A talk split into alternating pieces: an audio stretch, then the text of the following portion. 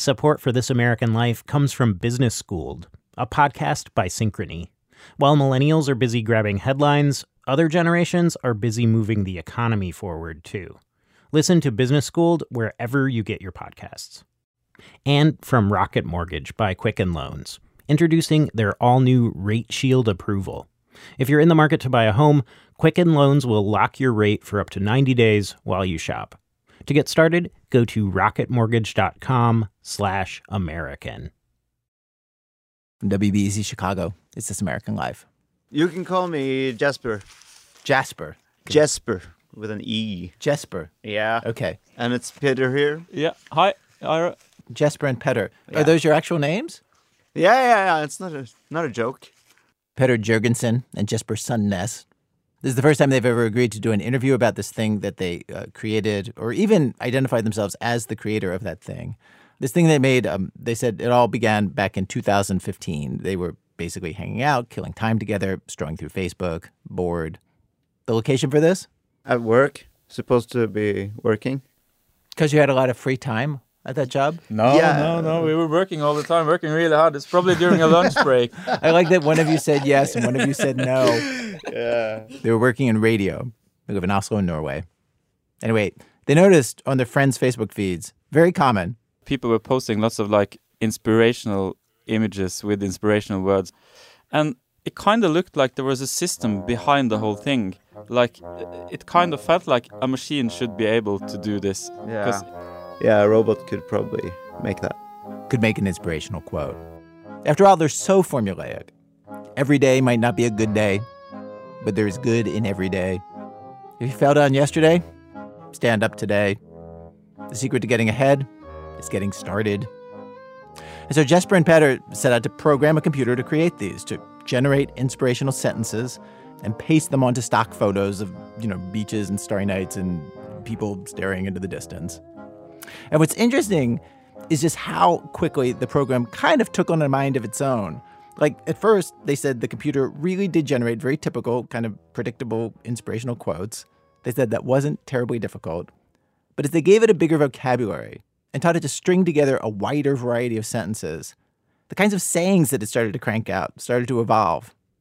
As they got more random, they got funnier and darker. And okay, I don't want to oversell this, but but it's true. Actually, sometimes kind of profound.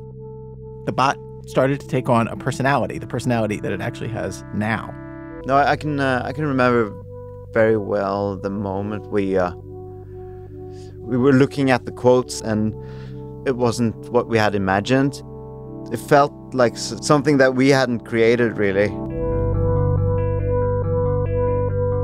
I've saved some of these on my laptop. Here's one. Um, okay, so each one is um, a quote on top of some like peaceful contemplative image. Uh, this one, uh, first one, this uh, the picture is a nighttime sky, and I don't know, maybe that's the aurora borealis. Um, and it, the words say, um, "Love is an animal eating your brain." Uh, this one here is a close up of a coin. It says, "Never think of it as a job. Think of it as health insurance." Which you know, people definitely feel. Some people about their jobs. Um, I love this one. Uh, okay, so this is a picture of Big Ben. It says, "When you're eating dinner, don't forget that everything and everyone will someday be gone forever." A bunch of them have this kind of like cold water in the face, wake up to reality, slap you across the cheeks sort of uh, quality to them. There's one that says, um, "There's a photo of a man. Uh, this is a man under a starry sky." It says, "Your time on Earth is random." A woman offers a lit sparkler. It says simply, "You're average." A man stands on a shore. It says, Don't explore your true self. It's not worth it. But most of them are not like that. Um, uh, here's a picture of a spiral uh, galaxy. Uh, it says, All you need in order to travel to Mars is a boy and a flag. Which, in a certain way, you know, is actually kind of true. Like, you know, these are all made by a machine, they're made by a bot. And, like, a certain number of them do seem like gibberish. Um, an education can be like an angry child. Uh, what does that mean? Or um, be fine, systematize, spouse finity. It's like, okay. But a surprising number of these, like, they not only make sense, they seem to have like something on their mind. They have something to say. Um, celebrity is basically just another term for pretentious burglar. Life on Earth is just one long commercial for sperm. Urinating on an electric fence can be the mistake of a lifetime, which that's true. Normies unite. Cooperate and fight your common adversary. Mass hysteria.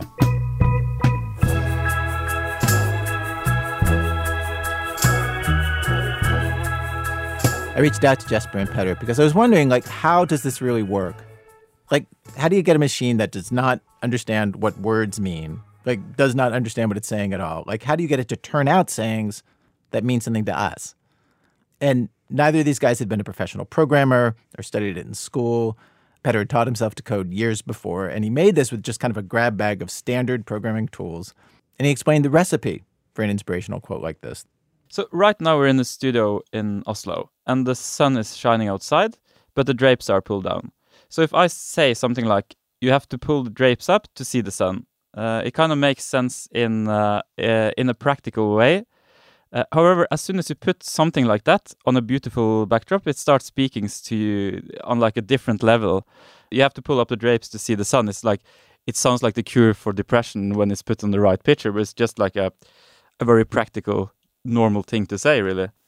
Another thing they noticed in lots of inspirational sayings, they were juxtapositions, opposites, glued into the same sentence.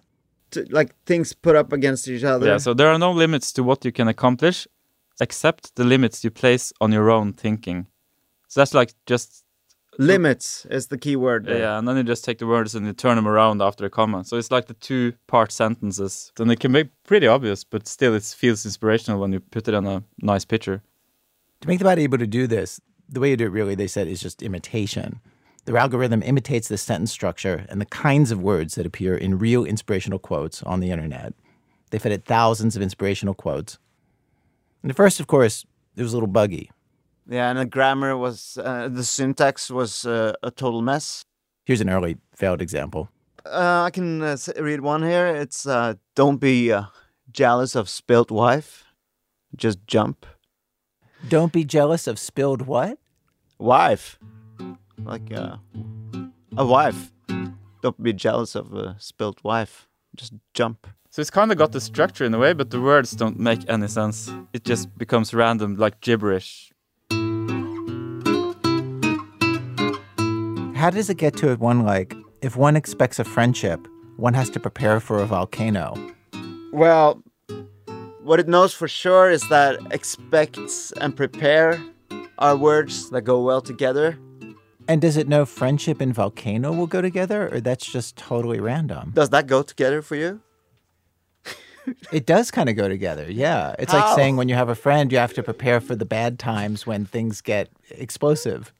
yeah. Yeah, well, that's you adding that. that's not that's not in the algorithm.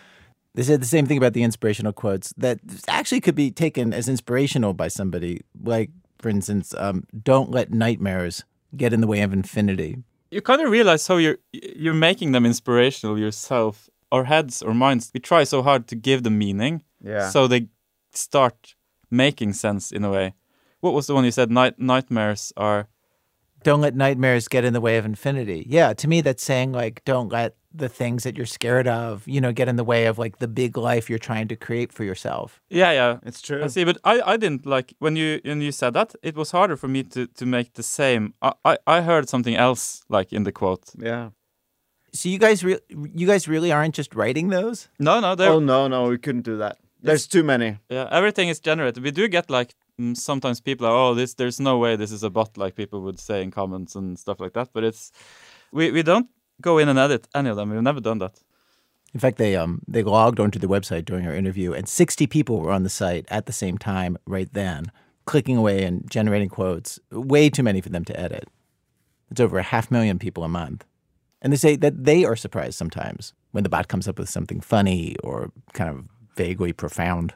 Occasionally, it's Yeah. it's blowing my mind. Really, Mm. like I don't know how I came up with that. It's weird that you can get to something profound out of a machine that's actually just generating random words in sentence structures that you've given it. Absolutely. Yeah, it's totally weird. it makes humans seem pathetic. that sounds like something the bot would say. you become too ins- inspired by the bot. Do you know what I mean? Is like, oh, really? We are so primitive that But- like a machine can randomly throw together words in a sentence structure, and then and then I have to say, like, looking at them, like some of them are like, yeah, that's actually yeah, that's pretty true. Well, it's sort of. I mean, it doesn't necessarily mean that we're pathetic. I mean, uh, it also uh, is a lot of credit to you as a reader, uh, just how much you add to something when you see it. How much of, of the things that you see is actually your contribution. But today on our radio show, we have stories of this happening to people. They are presented with documents, some words on a paper, and how they read it, what they read into it, really comes from them. And they have strong reactions. As the InspiroBot might say, it's not what the words say, it's what they say to you. I've learned so much. Anyway, stay with us.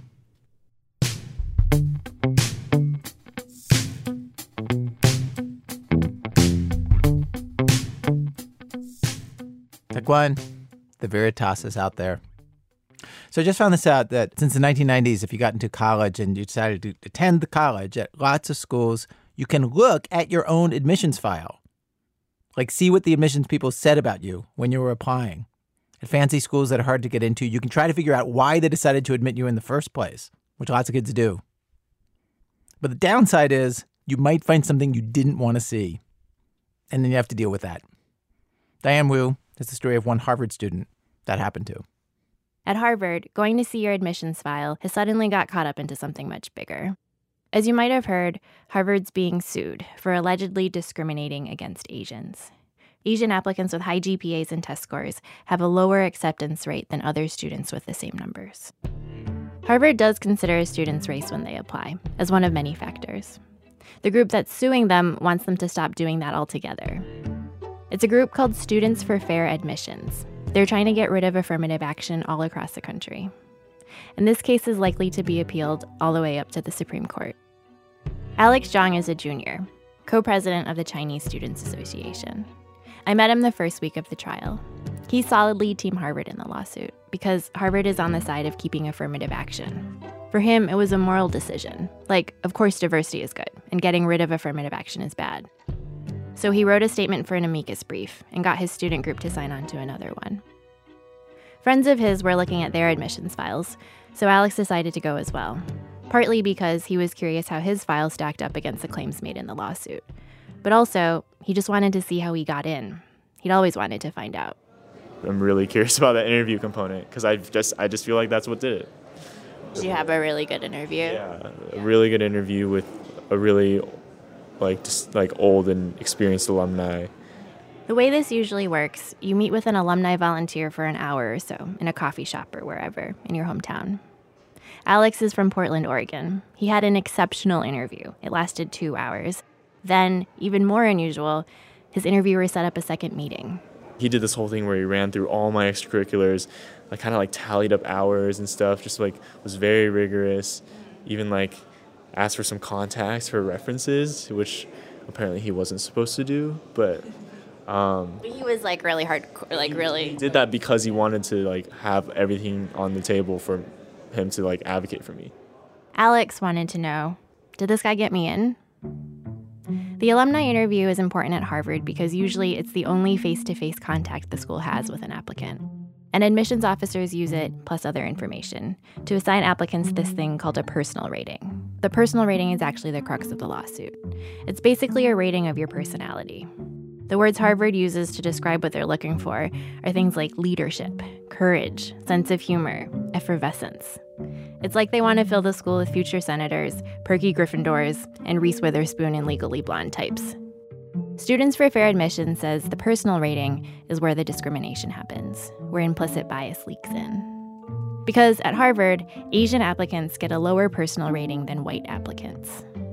Harvard does not dispute those numbers, but says they don't consider an applicant's race when assigning the personal rating.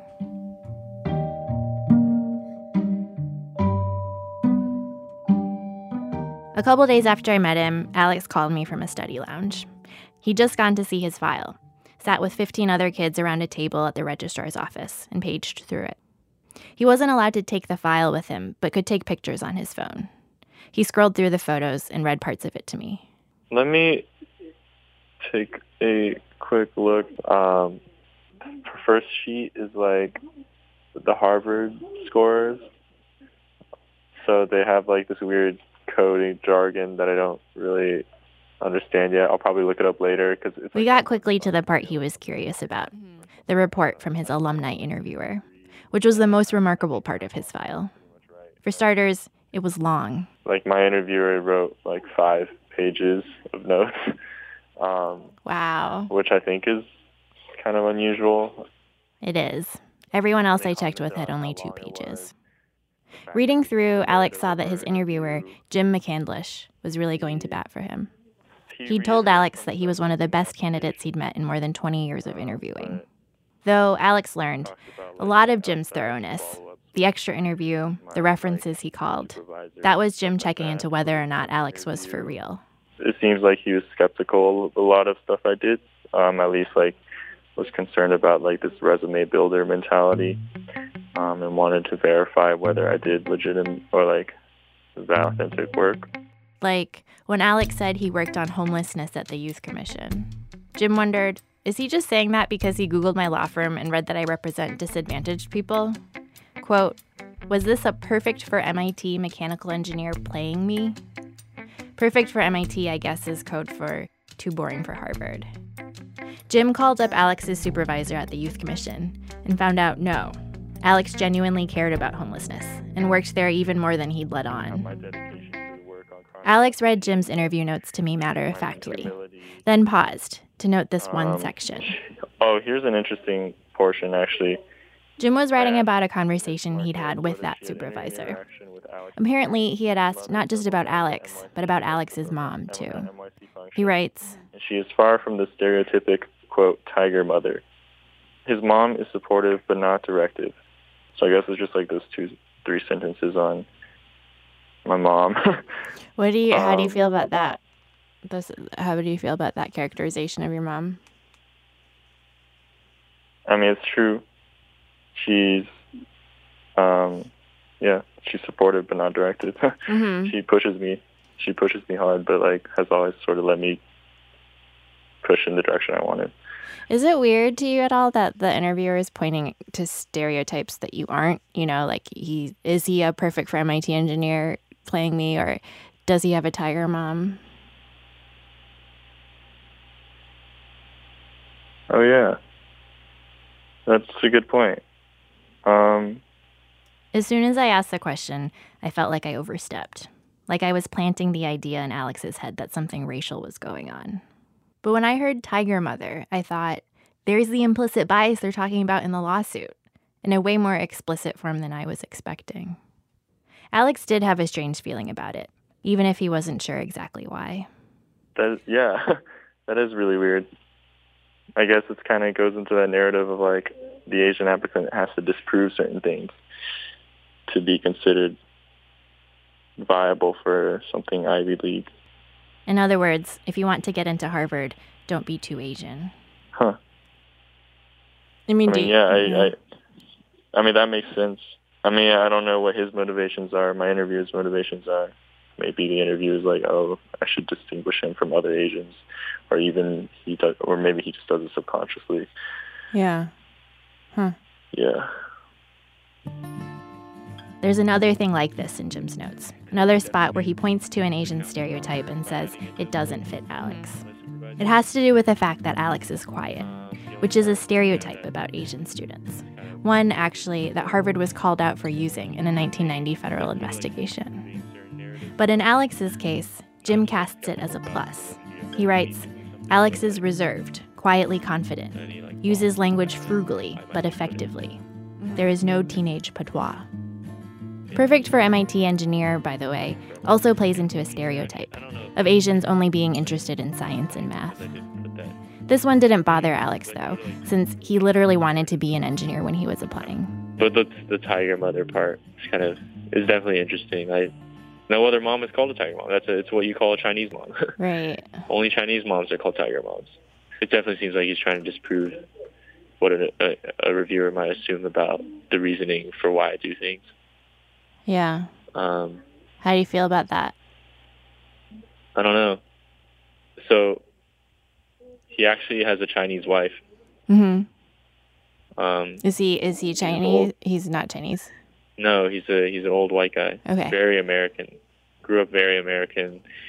You know, went to Harvard during the time when it was like four white people. Played baseball on the baseball team. Okay. Yeah. Like I definitely think he's all, everything's with good intentions, but I think he might just be a little more old fashioned.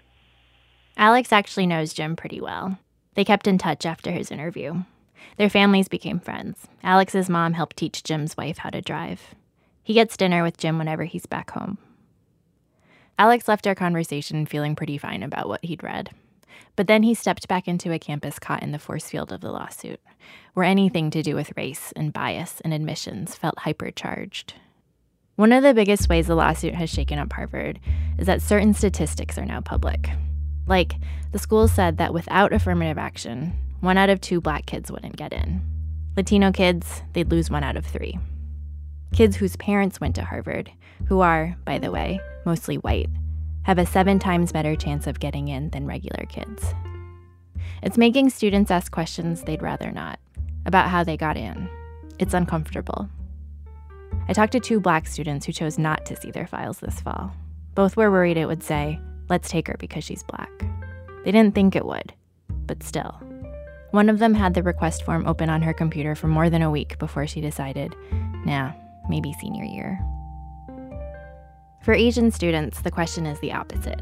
It's not, am I here because of my race, but am I here in spite of it? It's cranked people's race goggles up to level 10. One of Alex's friends wrote on Facebook about a comment in her file. She's a bright student, but what distinguishes her from other bright students? To her, this was racially coded. When she read it, she saw, she seems smart, but is there anything that makes her different from other Asian students? Well, if that was racially coded, Alex thought, you should see mine. He texted some close friends from his freshman year Chinese class. I sent a couple screen grabs from my admissions file to them. I was like, like, hey, I've been like, I can't like get this off my mind. I didn't react that strongly to it until after I saw this stuff online, and now I'm starting to feel pretty troubled by it. What was the part that was troubling to you? My my main trouble was like, oh, does he feel like he needs to prove that I'm not like other Asians to the admissions office? And is that what it takes to get in nowadays? Like most other college interviewers, I just talk for like an hour, an hour and a half. But Jim was like, he was like doing a background check, you know? Mm-hmm. Like, why does he did he feel the need to do so rigorous of a background check? Alex's friend saw his screen grab saying Tiger Mom and perfect for MIT engineer and texted him back, Oh my God, and that's kind of horrible. Tiger Mom was actually a lot more explicit than any of the examples of bias that came up at the trial. It was really a fight over statistics and economic models, but a few stereotypes did come up. They were subtle. Things like Harvard referring to Asian applicants as one dimensional or book smart.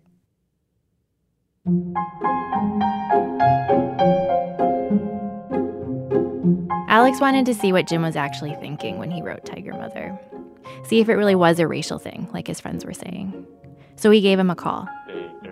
Alex taped the call and, with Jim's permission, sent it to me. So yeah, I mean, there's just so First, much- they catch up a little bit. Alex tells Jim about how he went to go see his file. So yeah, He mentions an op ed he co wrote for the some student newspaper. like- did you read the op-ed I wrote by any chance? I don't think I sent it to you. Yes, yes, you did send it. I read it, and I totally regret that I did not uh, respond. Yeah. Um. It was well, very wait, well what, done. what, what? It was very well done, Jim says. Oh, really? You thought so? Okay. Yeah.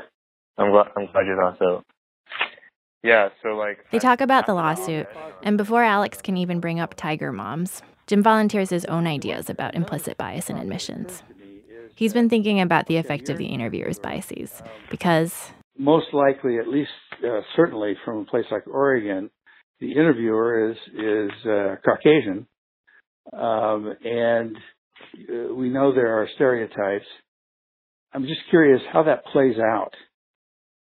if you have an expectation that an Asian uh, interviewee is going to have a uh, drab personality or um, meek and mild, you may play into your stereotype and not develop the rapport that would Exactly. um, would uh, defeat the stereotype or at least resist it.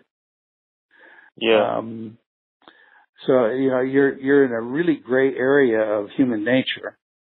Jim, of course, went above and beyond to spend the time with Alex to get that rapport, to make sure he really understood Alex as an individual, not to write him off immediately. So I was actually kind of curious about some stuff you wrote.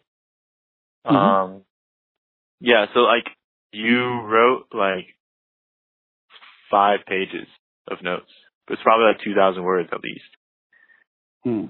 Worthy. Um, yeah, especially, and most of that was in the personal quality section, which I was like the most curious about reading. Um, okay. So here I am, right on the edge. what did I say? I mean, I can. I can It takes another eight minutes for Alex to get the nerve to bring it up. Tiger Mom. You mentioned that you asked her about my parents. Yeah, Um, and I you wrote was trying this. to figure out whether or not you were um, basically driven by the parents in any way. You used the term tiger mother, It's like saying that my mom's like not like that. That's like very much like affiliated with like Asian parenting, right? So I don't know. When I read that, it just was like a little unexpected. Well, recall I Okay. live with one. I live with one, Jim's saying. He's talking about his wife, who is Chinese. They have a young daughter. I live with a tiger mom and fight it all the time. Do you think that's a particularly like Chinese thing? I think the Chinese uh, on the west side have um, a very definite, strong influence that way. West Side. Jim's talking about the wealthier side of Portland, where he and Alex lived. No question in my Okay. mind. Huh. Gotcha. And so, so you were you would like so, because because for me it's kind of like if you had a Chinese applicant, would you kind of be just like suspicious that perhaps their parent or their mom was like that? If I saw somebody, Alex, that had their fingers in a lot of pies, and I had no way to um, ascertain uh, the uh, depth of what they were doing, what I'm looking for and looked for was the person who is thriving on their own, that is self motivated. And it isn't just Chinese. I use that term because I'm an Amy Tan fan. Amy Tan wrote The Joy Luck Club. Apparently, after this conversation, Jim's wife told him that she did not also write Battle Hymn of the Tiger Mother. That was Amy Chua. His wife offered to buy him the book. But the anybody I interview, I'm suspicious. The longer I did it, the more suspicious I was. After doing these interviews for 20 years, Jim was not naive to kids puffing up their extracurriculars or getting coached on how to act in the interview. He's saying he was tough on everyone. I talked to Jim later. He didn't want to be recorded, but he was open about what he wrote.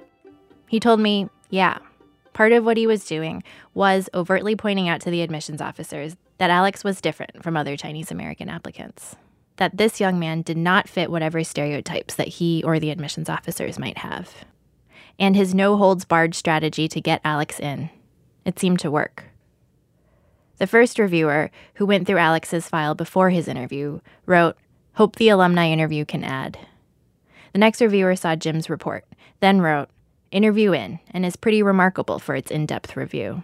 Comes out in the right place and is reassuring. Besides his write up, Jim gave Alex a personal rating of one, the highest possible score. He gave Alex ones across all categories. The official admissions officers were not as effusive. They gave him a two for his personal rating, twos and threes for the rest. Wrote that his personal qualities seemed to be still evolving.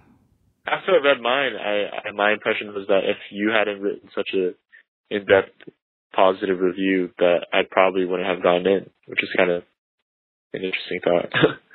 That's surprising. yeah, I mean, you were at the you? top of everything. Yeah, yeah, it surprises me. I thought I was gravy.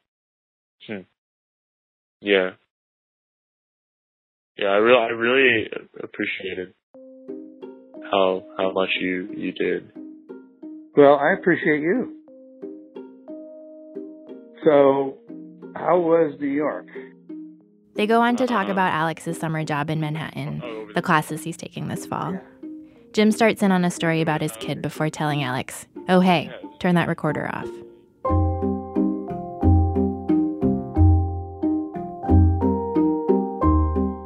I met up with Alex again after that phone call.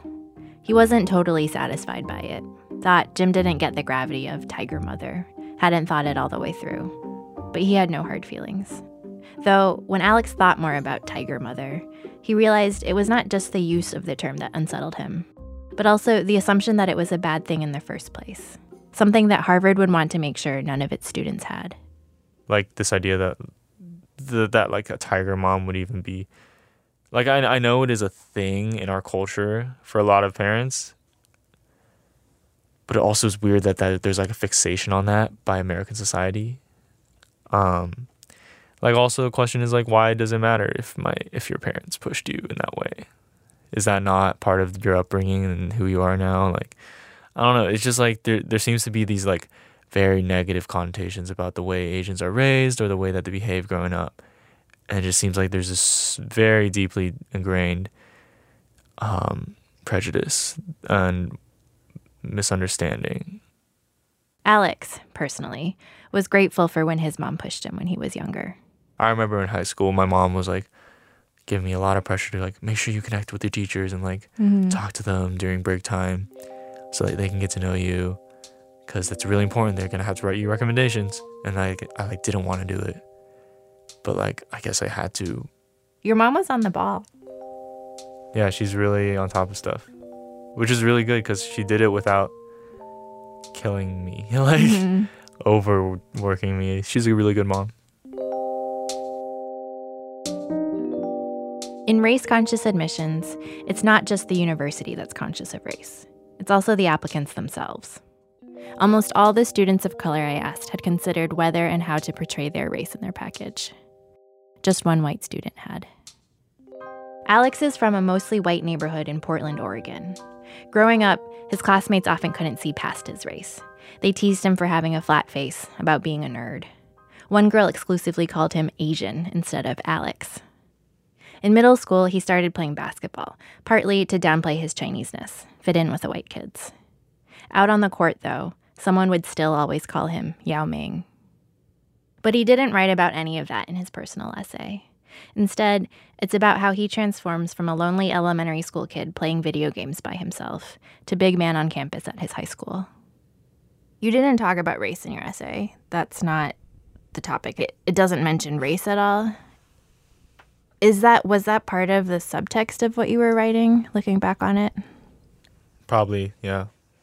In high school, I I had a lot of internalized hatred about being Asian and had this whole perception that I need to differentiate myself. So I think one of my views was that oh, we aren't seen, or this also goes to like myself being really conscious of the system or my or potential biases. So I was like, oh, I probably need to like say show that like I have been more social or like I have been a leader, have done these cool things. Um, Like I was thinking, it struck me that it might be that while you were preparing your application, you were making some similar-ish calculation to maybe what Jim was making. mm, yeah, That like, not I want to differentiate myself from all other applicants, but I extra want to differentiate myself from other Asian applicants.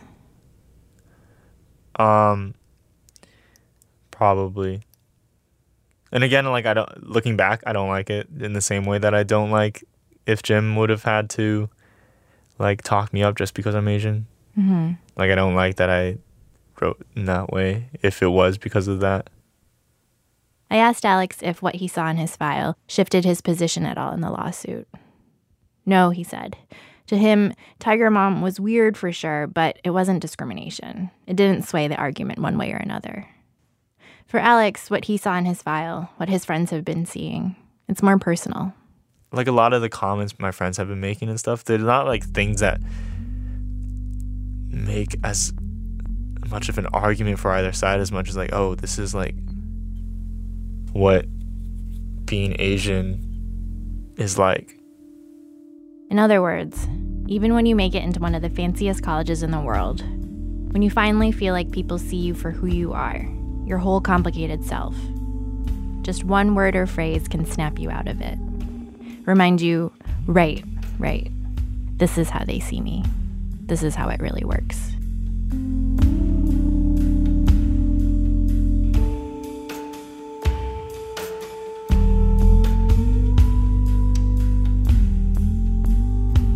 Diane Wu is one of the producers of our show. Coming up, quoting Snoop Dogg, fails to impress state regulators in New York. What a shocker. That's in a minute. Chicago Public Radio when our program continues. Support for This American Life comes from Business Schooled, a podcast by Synchrony. Alexis Ohanian, tech entrepreneur and co founder of Initialized Capital and Reddit, has been traveling across the U.S. learning a lot about who's really making the American economy tick. And it's not just millennial startups, it's businesses founded by baby boomers and Gen Xers. While Silicon Valley has been innovating its way into the headlines, these other generations have also been busy pushing the economy forward. Listen to Business Schooled wherever you get your podcasts to find out how the rest of America is doing business. And from Rocket Mortgage by Quicken Loans, introducing their all new Rate Shield approval. If you're in the market to buy a home, Quicken Loans will lock your rate for up to 90 days while you shop. It's this type of idea that has made them America's largest mortgage lender. To get started, go to rocketmortgage.com/american. Rate Shield approval only valid on certain 30 year purchase transactions. Additional conditions or exclusions may apply based on Quicken Loans data in comparison to public data records. Equal housing lender, licensed in all 50 states. NMLSconsumeraccess.org, number 3030. This is American Life. I'm Ira Glass. Today's show, How I Read It. Stories where people look at words on a page or words on a screen and see something that the rest of us might not always see. We've arrived at Act Two of our show, Act Two. I'm just going to see if the InspiroBot can come up with a good title for this act. Hold on, pushing the button, and the thing is flashing, and there's a picture of a tree and a night sky. It says, Know that you are unprecedentedly negative.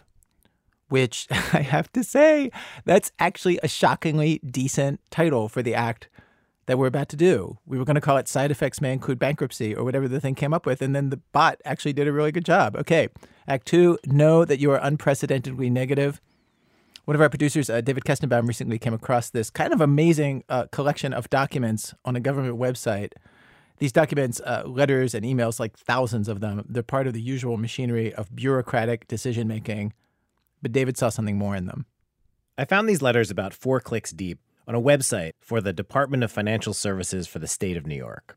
I was digging around looking for some numbers on a different story, and there they were page after page of detailed, handwritten letters and emails, going on at length and with great passion and precision about their health insurance plans. They'd been buying them through the Affordable Care Act, Obamacare, and every year their plans were getting more expensive. And not just by a little. I printed these letters out. They filled two binders, and I read them all. There's something about the intimacy of these letters that makes them hard to stop reading. You can feel people sitting down to write them in their homes, coming face to face with the cost of their insurance, and just searching for the right words. Some are desperate, some are exhausted, some people are funny. It's this record of our fellow citizens shouting into the abyss. And they got to me, in this way that news stories about this never have. These are people reacting to a situation that would drive anyone crazy the first year, 2015, the cost of their plans increased 6% on average. Okay. The next year, they went up again by 7%. Then the next year, up again by 17%. Then the next year, another 15%. That's a 50% increase over just four years. So if you were paying $12,000 a year at the start for your family, the price might have gone up to 18,000. And the reason these people were writing this year is that it looked like prices were going to go up again. Insurance companies wanted to raise prices another 24%. So, for a family that started at 12,000, that would bring you to $22,000 a year for insurance. People were not pleased. The approaches varied. There were the I'm a serious person, this is a serious letter about a serious matter ones. Dear Sir, or sometimes Dear Sir or Madam, or to whom it may concern, they begin.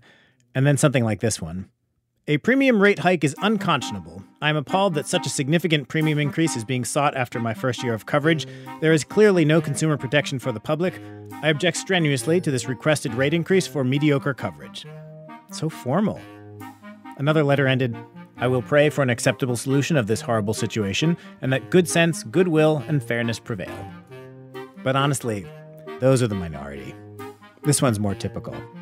Are you freaking kidding me about letting them raise the rate $88.29 per month? That was in all caps. And then there's this one. If this happens, I will drop this plan and company faster than Snoop Dogg drops it like it's hot. That was basically the whole email. Another started, ha ha ha, this is a joke, which was a common thought. Is this a joke? I don't think any additional comments are needed. That person then went on to give quite a number of comments. The reason all these people took the time to write to their state government about this is that in New York, like in a lot of states actually, when a health insurance company wants to charge people more money, it can't just do it. For policies that are sold directly to individuals, as these were on the Affordable Care Act exchanges, the insurance company has to get approval from government regulators to raise its prices. And in New York, health insurance companies have to be really clear they are proposing raising their rates. They have to send out a letter to everyone who has their insurance saying they want to raise their prices, exactly how much. And toward the end of the letter, they have to stick in this paragraph. It feels kind of perfunctory. It mentions there is a 30 day public comment period. It gives an address and a website. So, you know, if people have any comments or questions, they can write to the state of New York, which they do. This year, New York got 754 letters in 30 days. Most states, as far as I can tell, do not go out of their way to make these letters public. But New York does, Someone there carefully scans them all, organizes them, and puts them online. I went through the letters from years past. The government has blacked out people's names to protect their privacy. But sometimes you get this little window into someone's life. One person is a Pilates teacher in Long Island, another said her husband had died, another was contemplating a knee replacement and was in pain. One wrote that the family had just gotten back from vacation you can kind of imagine the person finding the notice of rate increase in the mail, then sitting down in total anger to write, maybe not even taking their coat off. And you can feel people struggling with the fact that a bunch of keyboard keys do not seem adequate to express their emotions. They'll throw an extra exclamation point in, or two, or 46. Yes, 46. I imagine the person sticking their finger on the key and just leaving it there for a while, thinking, there, that's about right. And reading these letters, which took a day, I realized it is not just names that are getting blacked out, other things too. Where the blank do you people get off raising health insurance almost $200 a month? You have to be blank kidding me. You blank, but you know that already. Which made me wonder about this other letter that was entirely blacked out. People were so angry. It was like reading Yelp reviews for a bad restaurant, but where the meal cost $20,000. And in some cases, you don't even get to eat it which of course is the nature of insurance, but still. I don't like writing these letters as I feel like a ranting old man, one guy wrote. But between watching premiums rise out of control and seeing the insurance I have not cover actual costs, I am that ranting fool. His insurance company wanted to raise rates by 40%.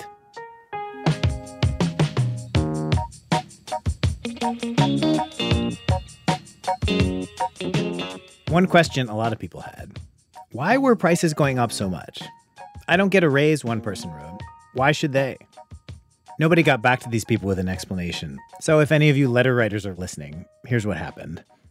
When the Obamacare exchanges launched in 2013, the premiums for that first year were a lot lower. And after a rough start, things seemed to be working. People who couldn't afford health care suddenly could. And in some places, there were lots of options to choose from. Let's say a grizzly bear escaped from the zoo. Now, let's say he gave you a hug. Well, you might be needing some health care right about then. This is an ad for a health insurance company called Oscar that launched around this time. It's animated, children's book style. Which, can I just say, I admire the ingenuity of this advertising strategy. It's better than, you should have insurance in case you get cancer or get in a car accident, which honestly is what I think about.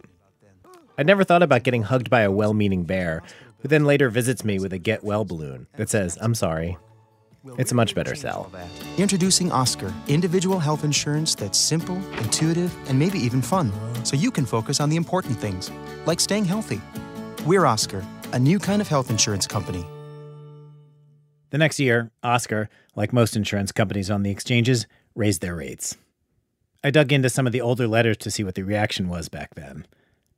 Stop counting my money. Stop trying to figure out how much more I should owe your company. And stop writing stupid cutesy blurbs about bears hugging you and crushing your ribs. Adults are reading this, not 12 year olds. Do not raise my premium. Not to pick on Oscar, but I think as a new insurance company, people hope things might be different.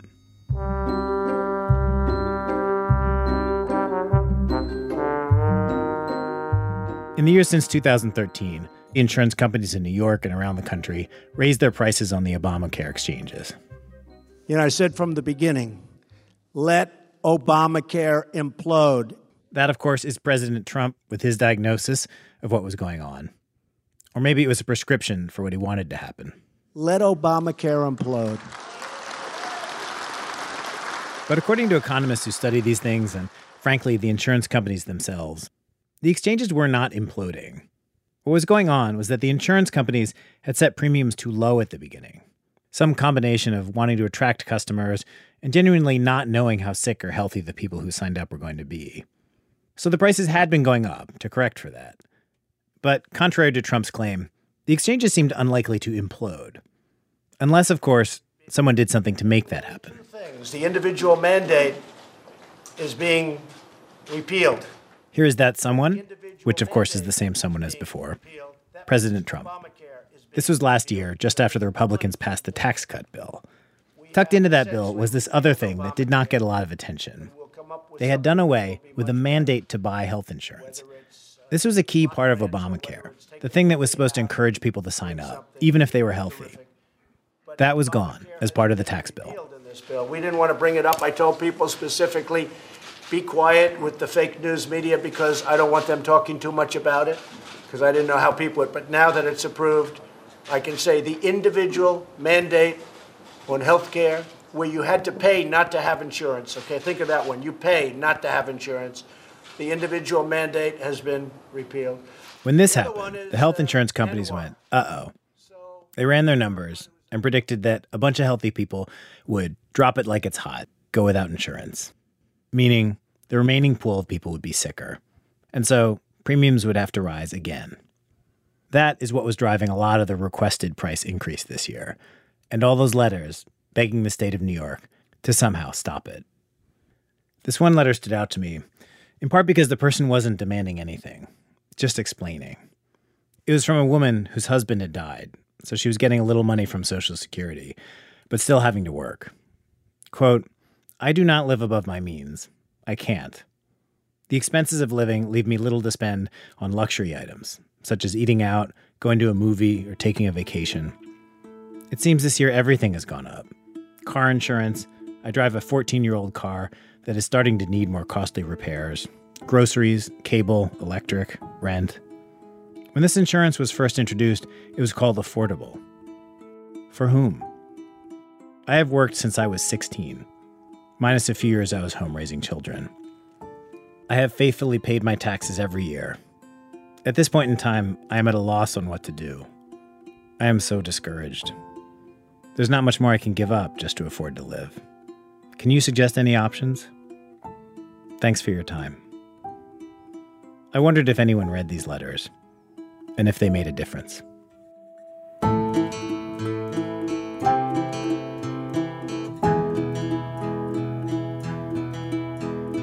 You get a lot of mail. I get a lot of mail? The public comments. Oh, I get a lot of mail that I never even see. There's lots of mail that's addressed to me. This is Maria Vullo, the superintendent of the Department of Financial Services for the state of New York. And yes, when I requested the interview, I'd said I wanted to talk about the letters.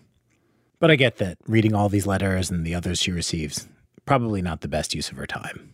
Do you, do you want to see what these look like printed out? Here. These are all the. That's one book. Okay, sure. Uh, Yes, we receive comments from the public on a whole number of issues, and we believe in uh, the receipt of public comments, and my staff reviews them all. So, so I, I asked this without judgment. I'm literally just curious. Do you ever read these? Some I do. So I um so I read through all these. I, I found them really interesting. I don't. They're like. I mean, like some of them are funny, some of them are uh, sad. Um, a lot of them are just really angry. Like, and some people people like took the time to write in by hand. Like, I received this letter and have been so upset since. This one goes on for pages. There's like, uh, what if it was your mother? Uh, help cannot pay what I have now. I will say that this year, because The person jumping in here is Richard LeConte. He was in the room for the interview. He heads the communications department. that this year in particular, the tone definitely was angrier. That I knew. I would hear from Ron on my team on an almost daily basis saying, "You have to see these letters. People are angry." Did you did you read any of these? I I've read through some of them. Ron would forward me some of the more, some of the particular ones. So they got all this mail, and they had to decide what to do. Maria Vullo, the superintendent, said the decision about whether to let insurance companies charge more comes down to numbers, not letters. While people were writing in with the exclamation points, the insurance companies were sending in all kinds of financial data. The state had actuaries who went over it all. Last year, we look at what their claims were last year. We look at what their administrative expenses are, what percentage of profit. We look at risk adjustment. We look at a whole bunch of things. And here is what they decided. Some of the increase the insurance companies were asking for was unavoidable. But about half the increase they were asking for was because the mandate was being taken away. And here, Vullo and the others made an interesting decision, which is basically look, you may be right that the mandate going away is going to really mess things up. Maybe lots of healthy people will drop their coverage, but you don't know. We don't have any data. And if we let you raise rates as much as you are asking, for sure people will drop coverage. But I was not going to allow it to be a self fulfilling prophecy. So, if because if you raise rates, people will drop insurance. Vullo also made this other point. What if she did let them raise rates now? And it turns out a year later, they didn't need to. And what if I gave them the 20% and then it doesn't turn out uh, to be that? Then who's got the money, the consumer or the insurance company? Uh, the insurance company? Yeah, the insurance company. Fair point. And of course, next year, the insurance companies might come back and say, look, our projection was right. We do need to charge more. I hate to think of the letters if that happens. And good news, it might not happen. The cost of insurance on the exchanges seems like it might finally be leveling out. On average, across the country, rates are dropping by 1% next year. And the policies on the New York exchange right now, they're not really more expensive than other plans. It's just that, unlike most of us, people who get their insurance through their employer or who are on Medicare or Medicaid, which are paid for by the government, these people are really seeing the full cost of their insurance. Some get tax credits to help, but lots don't. Those people have to write a check each month. For a lot of them, it's more than their mortgage or their rent. They are writing the letters we might all be writing, if we actually got the bill.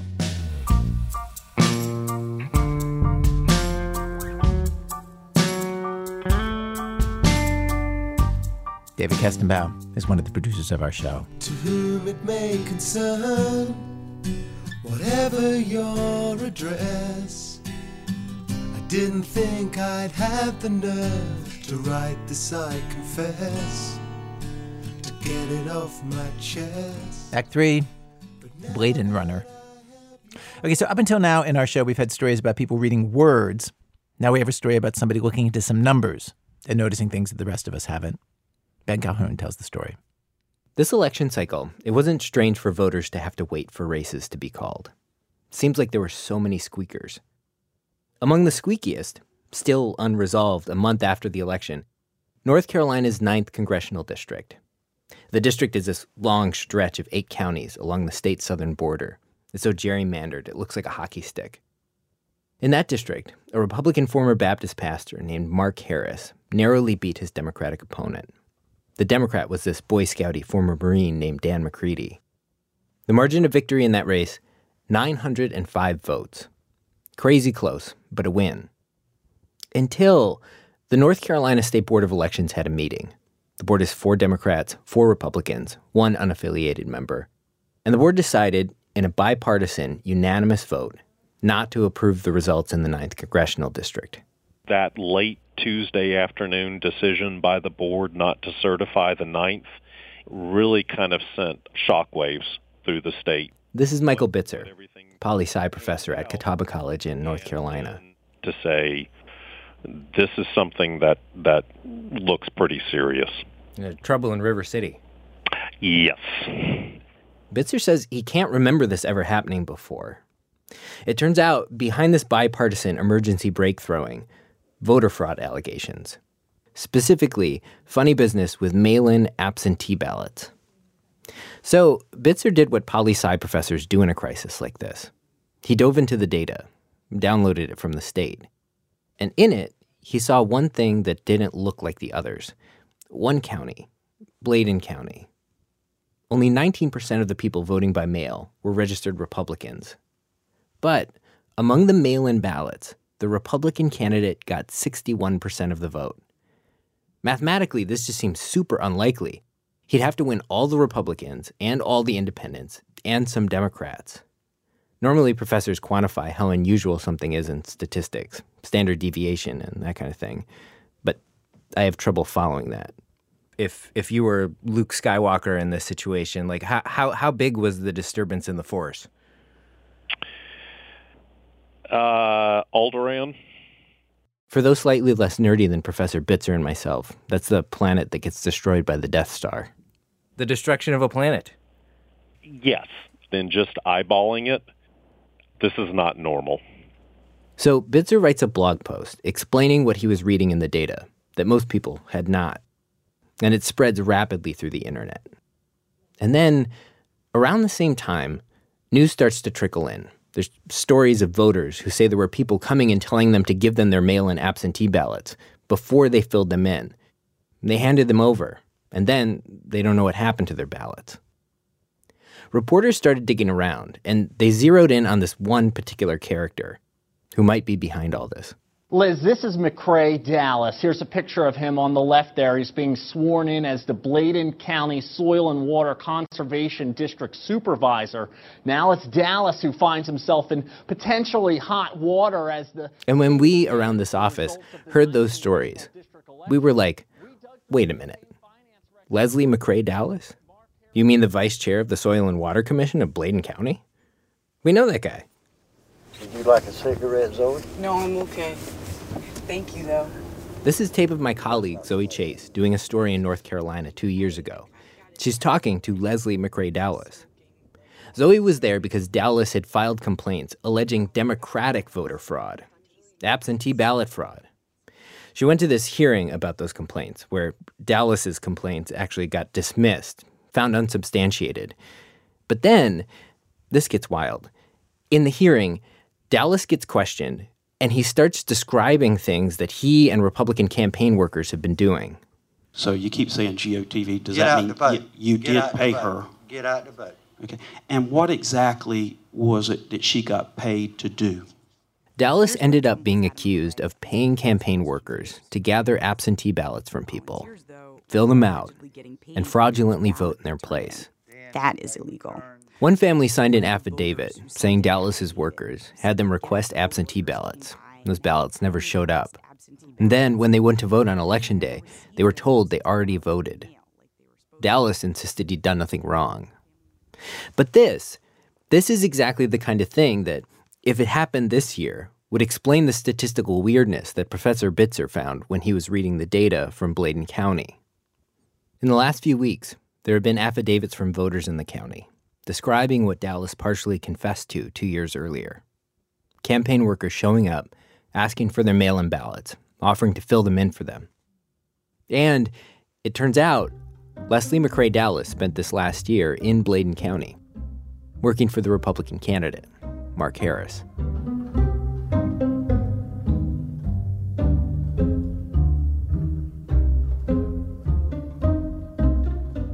We all know the want, want, want of the voter fraud, election fraud conversation. Democrats say it's proven not to be happening. Republicans say it does happen. We need tougher laws. Researchers say, no, actually, it's not a problem. To which Republicans say, you're a bunch of liberal academics. We don't trust what you say. Like so much of our political conversation, so enjoyable. So, for once, or I guess twice now, in North Carolina, we see when we dive into the data that everyone's wrong and everyone's right. The Democrats must concede that fraud is, apparently, quite possible. The Republicans must concede, at least in this case, it is not the product of a Democratic scheme made up of non ID having double voters. But if the facts bear out, the largest voter fraud scandal to hit North Carolina in recent memory is the work of a Republican operative rigging votes for a Republican candidate. Ben Calhoun is one of the producers of our show. Zoe Chase is away this week. Words on the page are such a lovely cage, especially when they're supposed to set you free. They will fool your heart with promises of art and strand you on the shores of reverie. Our program is produced today by Nadia Raymond and Anna Martin. People who worked on today's show include Elna Baker, Ben Calhoun, Zoe Chase, Dana Chivvis, Sean Cole, Jared Floyd, Stephanie Foo, Damian Grafe, Jay Caspian Kang, David Kestenbaum, Seth Lind, Miki Meek, Katherine Raimondo, Lily Sullivan, Christopher Swetala, Matt Tierney, Julie Whitaker, and Diane Wu. Our senior producers, Brian Reed. Our managing editors, Susan Burton. Special thanks today to Heidi Schreck, Larry Levitt, Jeremy Devine, Matt Ross, Josh Gerstein, Ilya Muzikansky, Lee Chen, Danielle Eisenman, Derek Wong, Kevin Moy, Daniel Wu, and all the students that Diane talked to at Harvard. Our website, thisamericanlife.org. You can listen to our archive of over 600 episodes for absolutely free or get our app. This American Life is delivered to public radio stations by PRX, the Public Radio Exchange. Support for This American Life comes from Lagunitas Brewing Company, makers of fine ales, and they say mystery and romance. And of course, committed to keeping the pub in public radio. Find out more, won't you, at lagunitas.com. And from Universal Pictures, presenting Welcome to Marwen, a new film based on a true story from the director of Forrest Gump, starring Steve Carell. Welcome to Marwen is a story about hope, friendship, and healing in theaters this Christmas. And from Airtable, who believe that everyone can build something amazing, visit airtable.com slash American for a special offer available to This American Life listeners. Create your way with Airtable. Thanks as always to our program's co-founder, Mr. Torey Malatia. You know, I have trouble with calculus. No matter how many times Torey tells me, over and over. Limits is the key word. I'm Ira Glass. Back next week with more stories of This American Life. Words on the page are such a lovely cage, especially when they're supposed to set you free.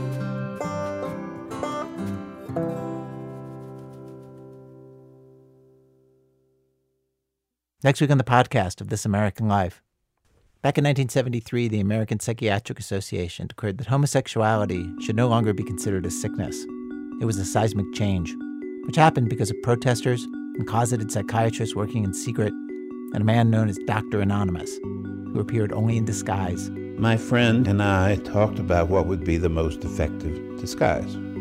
It was the Nixon mask that we distorted. That's next week on the podcast on your local public radio station.